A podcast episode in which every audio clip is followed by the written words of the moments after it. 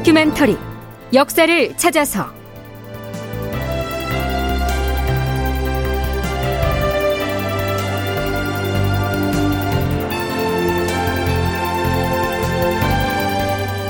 제 1017편 뇌물을 밝히는 명나라 사신들.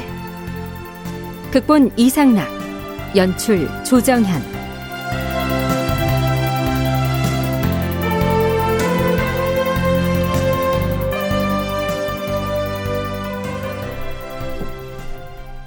여러분 안녕하십니까? 역사를 찾아서의 김석환입니다. 서기 1608년에 해당하는 광해군 즉위년 9월 정충복이라고 하는 유생이 올린 상소문을 놓고 대신들 간에 논란이 벌어집니다. 한 유생의 상소문이 의정부 삼정승을 비롯한 대신들의 논의 대상이 됐으니 매우 이례적이었죠. 그 기사의 서두에는 사관의 해설이 삽입되어 있습니다. 유학 정충복이 상소를 올려서 이미 폐서연이 되어 강화 교동에 유배돼 있는 임해군을 멀리 남쪽 바다의 외딴 섬으로 옮겨 안치함으로써 간사한 자들의 접근을 막아야 된다고 청하였다. 정충복의 상소는 대체로 임금에게 잘 보이기 위한 아첨의 말이었다. 그런데 왕이 그 유생의 상소를 특별 우대하여서 친히 답장을 내린 다음 대신들에게 의논하도록 명하였기 때문에 논의가 이루어진 것이다. 네, 이게 쉽게 풀어서 얘기하자면 광해군의 구미에 맞아떨어졌기 때문에 이 일개 유생의 상소문을 대신들의 논의 대상으로 삼게 했다. 이 말이죠. 상소문 중에서 논란이 된 것은 명나라의 차관이 임해군의 상태를 조사하러 왔을 때 교동에 귀양가 있던 임해군이 하인을 시켜서 명나라 관리에게 뇌물을 줬다는 표현이었습니다.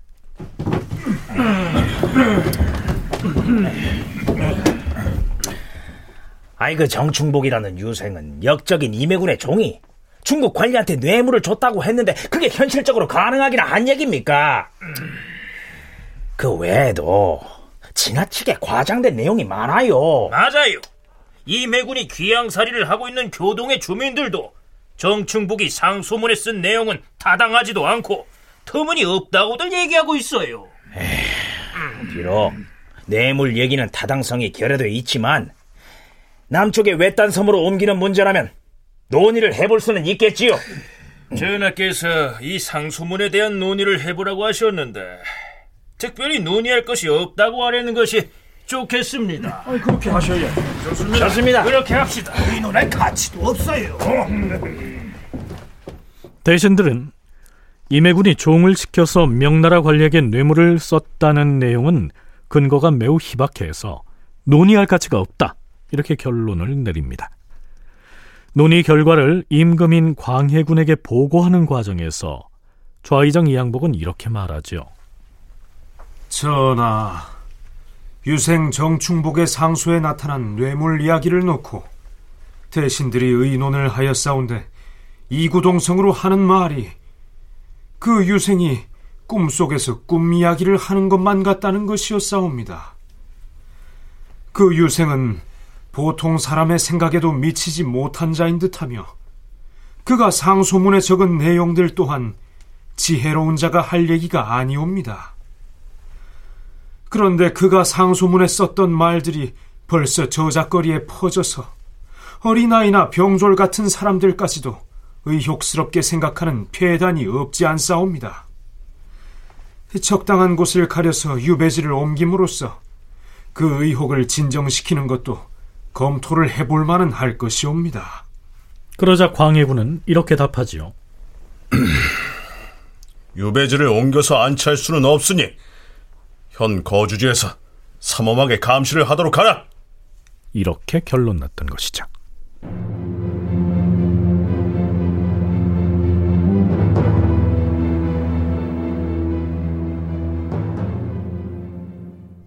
그랬는데 자신이 올린 상소문을 두고 대신들이 꿈 같은 헛소리쯤으로 간주했다는 소식을 들은 이 정충복은 대신들을 공박하는 상소를 또다시 올립니다. 정충복은 그 상소문의 앞 대목에서 임해군의 목숨을 살려두어야 한다는 이른바 전운론을 통렬하게 비판합니다. 그 부분은 지난 시간에 일부를 소개했었지요. 이 상소문의 후반부에서 정충복은 대신들의 이름을 직접 거론해 가면서 분기탱천한 필지로 비난을 가합니다. 전하, 우의정 심의수는 고된 사람으로 소문이 나 있는데 그는 임해군이 뇌물을 주었다는 신의 주장에 대해서 역적인 임해군이 뇌물을 썼다는 주장은 개연성이 없다. 이렇게 말함으로써 임해군은 조금도 의심할 바가 없다고 말하고 있사옵니다. 역적 임해군이 한 행동은 모든 것이 개연성이 없는 짓이었사옵니다. 그런데 유독 중국 관리에게 뇌물 쓰는 짓만은 할 수 없다는 말입니까? 뇌물 주는 일이 임해군이 할 수 있는 짓이 아니라면 반역을 꾸미려고 한 역적의 마음은 어디서 생겨났단 말이옵니까? 임해군은 반역도 모의했던 사람인데 뇌물인들 안 줬겠느냐? 이런 식입니다. 좀 억지스러워 보이죠. 자, 정충복이 이 항복을 공격한 대목을 살펴보자. 좌의정 이 항복은 무엇라 했사옵니까? 저작거리의 아이들과 말을 모는 병졸들도 임해군이 중국인에게 뇌물 공여를 했으리라고는 의심하지 않을 것이다라고 하였는데 이 항복의 이 말은 신이 올린 상소를 아예 장난거리로 만들어버린 것이옵니다. 그가 국가를 위해 생각을 하는 자라면 이같이 자기와 무관한 일처럼 모아 넘겨서는 아니 되옵니다. 또한 상소에서 말하고 있는 것들을 모두가 꿈속에서 꿈 얘기를 하는 것 같다고 하였는데 이는 또 무슨 일을 가리키는 말이옵니까? 이매군의 모반이 사실이 아니라고 지칭하는 것이 아니옵니까? 유생 정충복의 공격적인 비난은 계속됩니다만 이만 줄이기로 하지요. 사과는 이렇게 논평합니다. 정충복은 대신들이 자신의 상소를 논척해버린 것에 분통이 터져서 또다시 상소를 올려서 대신들을 힘써 공격하였는데 이것은 정의농의 무리가 조정 대신들을 흔들어 보려고 그에게 시킨 것이다. 대북파의 우두머리인 정의농 일파가 정충복을 사주해서 상소문을 올리게 했다는 얘기입니다. 서강대 계승범 교수는 유생인 정충복이 그런 내용의 상소를 올리게 된 배경을 이렇게 설명하죠. 이 상소만큼 좋은 무기가 없는 거예요. 여론을 장악하기 할 때. 왜냐하면 거기서는 어떤 말을 해도 심지어 왕을 욕해도 그것 때문에 또 벌을 안 받는단 말이죠. 근데 이미 중앙정부에서 고관 대작을 하는 사람들이 채신머리 없이 계속 상소할 수는 없잖아요. 그러니까 뭐냐 하면은 자기 집에 문객이라거나 식객 이런 유생들한테 대신 상소를 올리게 해요. 솔직히 유생들이 궁궐에서 발생하는 이런 미묘한 정치 현황을 그렇게 정확하게 감지하기가 쉽지 않거든요. 근데 상소를 보면 상당히 정확하게 알아요. 이건 뭐냐 하면은 배우가 있다는 거죠. 심지어 정조의 비밀 어찰첩에서 이미 드러났지만 과거 때도 마찬가지고요. 어차피 왕도 정치가인데 그 구조를 모르겠어요. 왕도 이런 상소가 올라오면 좋겠다. 당연히 그게 필요하죠. 그러면 왕도 또 유생시켜서 이런 상소 좀 올려봐. 그렇게 분명히 말을 했을 거라는 거예요.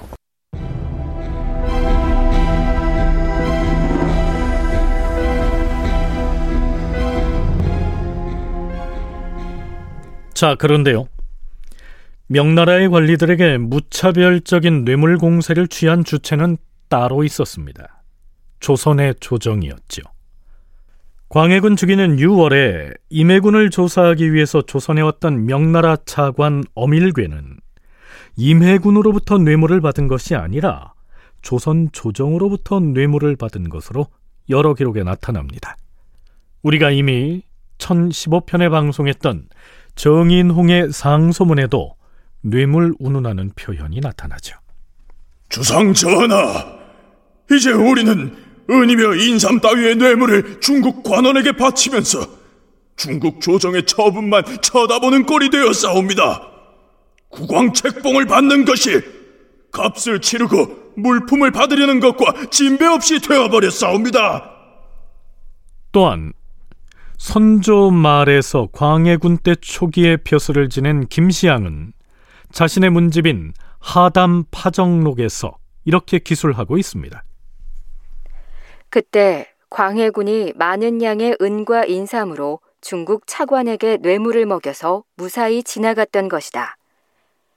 임진왜란과 정유재란 때 명나라의 지원군을 청할 때에도 뇌물을 쓰지는 않았었는데 이때 처음으로 중국 관리에게 뇌물을 먹이는 길을 튀었던 것이다. 이후로는 비록 사소한 일을 두고도 통역하는 역관이 그 사이에서 농간을 부려서 뇌물이 아니면 일이 성사되지 않았다. 그리하여 중국 사신은 우리나라를 아예 뇌물 먹는 곳으로 알아서 을에 뇌물을 욕심껏 요구하였으며 이러한 실정이었죠. 문제는 명나라 관리에게 뇌물 먹이는 길을 튀어놓은 배경에 국왕인 광해군이 있었다는 얘기입니다. 부경대 신명호 교수의 얘기입니다. 자신이 있으면 쓰지 말아야 될 돈을 지금 쓰는 거예요. 왜, 왜 중국 사람한테 돈을 주냐 이거야. 지금 네가 왕이 된 게 자신 있게 생각하면 원해 세자 했고 합법적으로 됐다 이거예요. 그럼 뭐가 불안해서 왜 중국 사람한테 돈을 주냐. 안 줘도 된다. 이런 얘기지. 근데 이걸 왜곡해서 이, 이해하면 어떻게 되겠어요? 명나라 사신한테 돈 주지 말라고? 그럼 나 말고 니네가 가서 무슨 짓을 하려고 하는 거 아니야? 그러니까 의심하기 시작하면 한정이 없다니까요. 근데 이 원로 대신 입장에서 보면 이런 식으로 다 만약에 이게 관행이 한번 되면 후계 왕 될 때마다 중국 사람들이 오면 그냥 쓸데없는 돈을 무지하게 줘야 되잖아요. 그러니까 그렇게 하지 말아야 되는 거예요. 그러니까 안 줘도 되는 돈을 쓸데없이 주는 거예요. 불안해서. 그러니까 그거 말리는데 말리는 사람을 또 의심하기 시작하면 답이 없는 거죠. 그 시기 명나라 황제로부터의 국왕책봉에 조바심을 낼 수밖에 없었던 광해군이고 보면 신료들에게 뇌물을 주지 못하도록 단호하게 명할 수는 없었겠지요.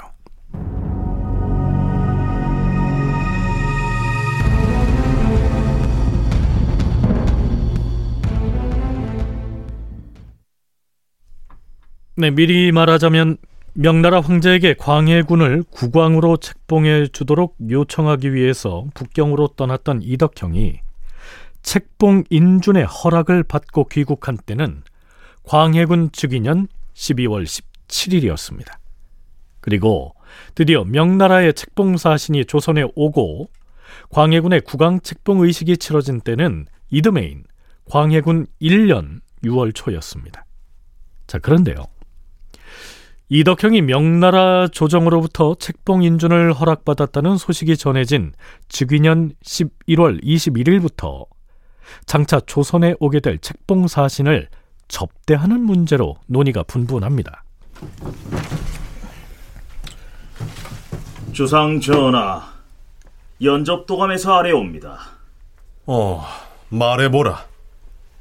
네, 참고로 연접 도감은 중국에서 오는 칙사를 맞이하기 위해서 임시로 설치하는 기구를 일컫습니다.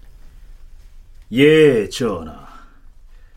두 차례로 나뉘어 나올 예정이던 중국의 칙사들이 한꺼번에 나올 것이라는 소식이 전해졌사온데 그래서 어떻게 준비를 하고 있는가? 신의 의견으로는 두 차례 나뉘어 올 것으로 대비하고서 물품을 준비하고자 하옵니다. 우리가 미리 예정했던 물품 이외에 그 칙사들이 어떤 물건을 요구할 것인지를 알 수가 없어서 미리 정할 수는 없겠사오나 중국인들이 소중히 여기는 것은 은과 인삼이옵니다. 음, 은하고 인삼은 준비된 분량이 어찌 되는가? 예. 전에 준비했던 은자 6천여 양과 인삼 300여 근은 이미 명나라에서 차관이 왔을 때와 우리 진주사가 명나라에 갈 때 다 써버렸사옵니다. 그 뒤에 준비한 것은 은자 만연양과 품질이 낮은 파산 800여 건이 전부이옵니다. 사신이 두 패로 나뉘어서 나온다 하더라도 충분히 쓸 수 있을 듯 하오나 그들이 무엇을 얼마나 요구할 것인지 헤아릴 수가 없사옵니다. 지금의 우리 물력으로는 그들의 요구를 한없이 들어줄 수는 없사옵니다. 의정부 대신들의 의견을 구한 다음에 필요한 물품을 속히 차출시켜서 한꺼번에 처리케 하는 것이 어떻게 싸웁니까? 알았으니 대신들에게 의논하게 하라. 그러면서 광해군이 이런 교지를 내립니다. 과인이 왕위를 물려받아서 황제의 은혜로운 책봉을 받게 되었으니 중국의 직사를 영접하는 일은 불갑을 공경을 다하고 예의를 다해야 할 것이다. 진주사 이덕형이 보고해온 바에 따르면 책봉 사신과 제사를 내릴 사신이 둘로 나뉘어 올 것 같다고 하였다. 그러니 접대 절차와 접대 책임자들을 별도로 의논하여 정해야 할 듯 싶다. 또한 태감을 접대하는 일은 늘 하던 규례만으로 해서는 아니 될 것이니 모든 일들을 충분히 의논하여 조처함으로써 군색한 걱정이 없게 하라. 태감은 명나라 환관의 우두머리를 일컫습니다. 당시 명나라에서는 그 위세가 대단했지요. 한마디로 광해군이 내린 교지는 명나라의 책봉사신이 오거든 군색하게 하지 말고 후하게 대접하라. 그런 뜻입니다.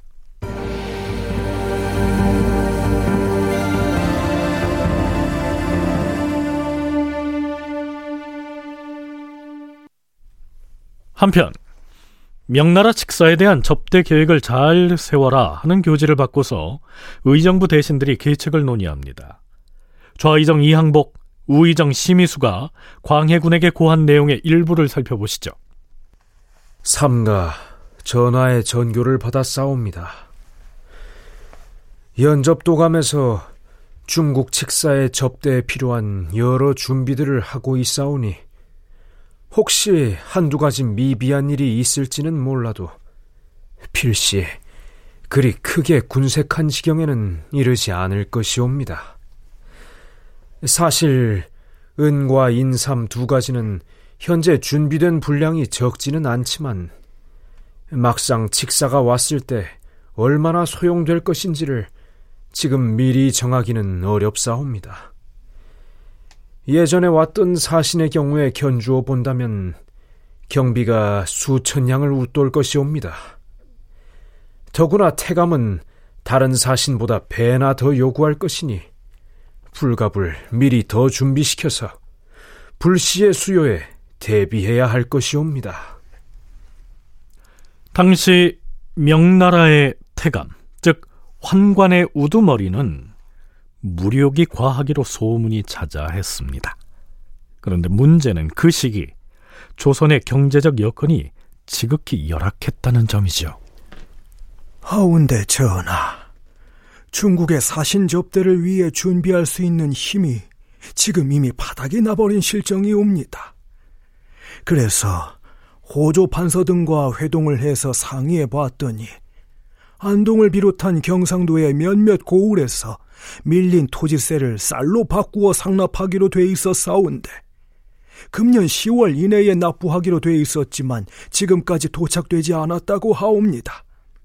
즉시 호조로 하여금 관원을 별도로 내려보내시어서 빨리 상납을 하도록 해야 이곳으로 은과 삼을 더 사드릴 터이온데. 임진왜란과 정유재란이 끝난 지 얼마 되지 않은 시점이었습니다. 자, 과연 명나라의 사신을 어떻게 대접할 수 있을까요? 이런 재정 형편을 가지고 말이죠. 다큐멘터리 역사를 찾아서 다음 시간에 계속하겠습니다.